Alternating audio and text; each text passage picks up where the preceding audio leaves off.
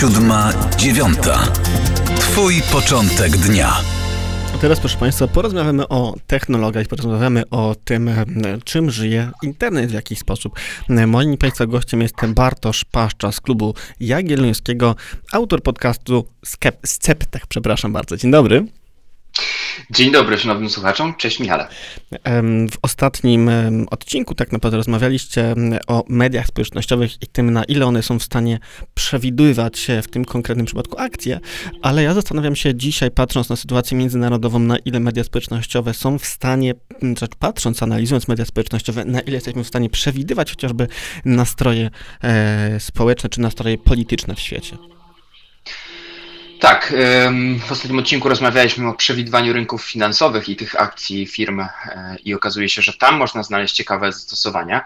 Natomiast przewidywanie, mm, przewidywanie odczuć na przykład konsumentów konkretnych produktów, czy ich nastawienia do marek, czy bardziej szerzej mówiąc, na przykład do konkretnych partii politycznych, to jest coś, czym firmy analityczne korzystające z danych z mediów społecznościowych zajmują się na co dzień, coraz powszechniej coraz więcej czy to polityków, czy firm korzysta z różnych narzędzi, żeby e, no, spróbować sobie zmierzyć, ile, jak często byli wspominani e, w internecie przez użytkowników, e, czy te wspominki były pozytywne, czy negatywne, czy, da, czy miały jakiś wydźwięk, mm, czy też były długie, krótkie, czy to były wystawione oceny, czy to były komentarze, czy udostępnienia postów i tak dalej, i tak dalej.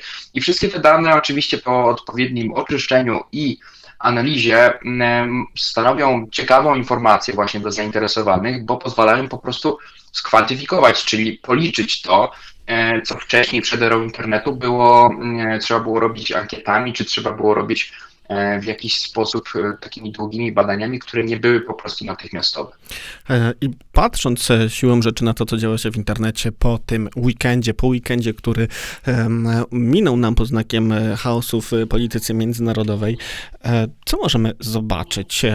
propagandowo chociażby, obserwując tę ewakuację Amerykanów z Afganistanu, zdaje się, że ponieśli oni wizerunkową porażkę.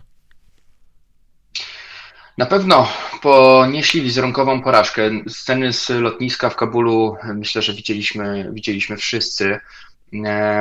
Pewnie wszyscy widzieliśmy praktycznie te same klipy, często nagrane telefonami, czy zdjęcia robione telefonami, przekazane gdzieś jakiemuś medium, które następnie rozpowszechniło je na cały świat.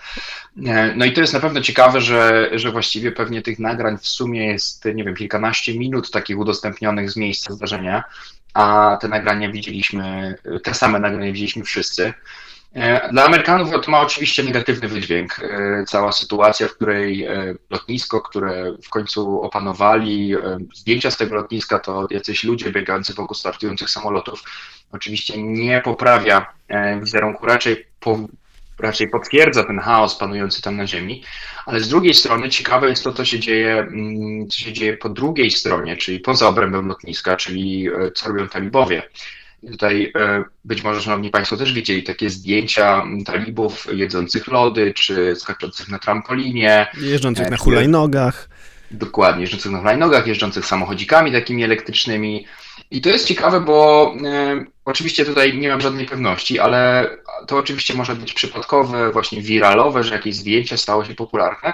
Nie wiem, czy to nie jest częściowo świadome. To znaczy, e, wydaje mi się, że w XXI wieku właśnie strategia pokazywania się w taki sposób troszkę bardziej otwarty, trochę bardziej no, zabawny, powiedziałbym, jest pewną bardzo jasną metodą ocieplania swojego wizerunku i zresztą skuteczną, bo właśnie takie zdjęcia stają się właśnie internetowymi sensacjami, są rozpowszechniane i oglądane przez wszystkich.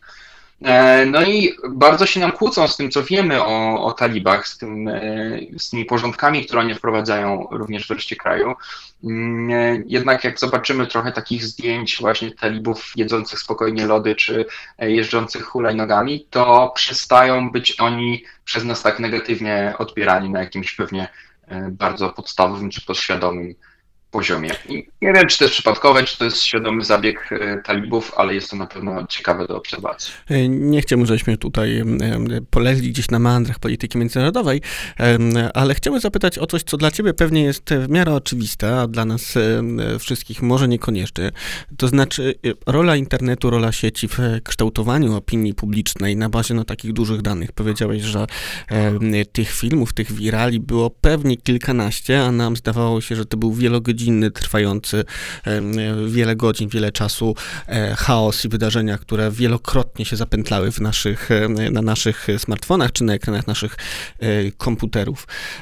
Tak się zastanawiam, na ile możemy być sceptyczni wobec e, tego, co widzieliśmy właśnie w tych obrazkach z Kabulu, na ile to jest modna ostatnio, przejaw modny ostatnio dezinformacji. Na pewno jest to jakaś, jakiś urywek rzeczywistości, wyrywek rzeczywistości, prawda? Więc budujemy nasz, nasz, nasz obraz tego, co tam się dzieje, jest budowany na podstawie właśnie takich, e, takich urywków. Co tak naprawdę nie jest nowe. No pamiętajmy, że w czasach telewizji również dysponowaliśmy pewnymi urywkami, bo to najczęściej była jakaś jedna, e, jedna kamera czy, czy dwie kamery stojące w określonym miejscu i cokolwiek się działo, to tak naprawdę widzieliśmy właśnie tylko to, co odejmuje ta kamera.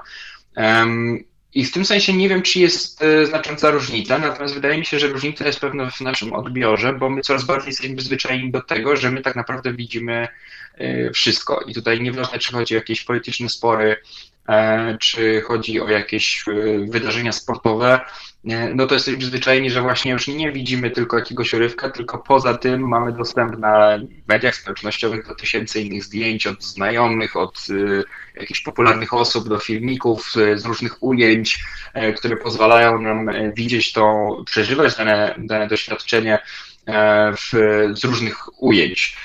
Tutaj nie mamy tego e, w dosyć oczywisty sposób e, i chyba to jest takie, faktycznie pewnie może nam pozwolić szybko zbudować całkowity obraz sytuacji na podstawie pewnych urywków, co nie zawsze jest aktualne. Mm, czy to jest świadoma dezinformacja? E, myślę, że no tutaj właśnie ciekawe jest to, co, co robią talibowie i wydaje mi się, że jeśli już to po ich stronie te, te piękne dobrze zrobione zdjęcia, gdzie właśnie spokojni talibowie na ulicach zajadają się lodami, nikomu nie przeszkadzają.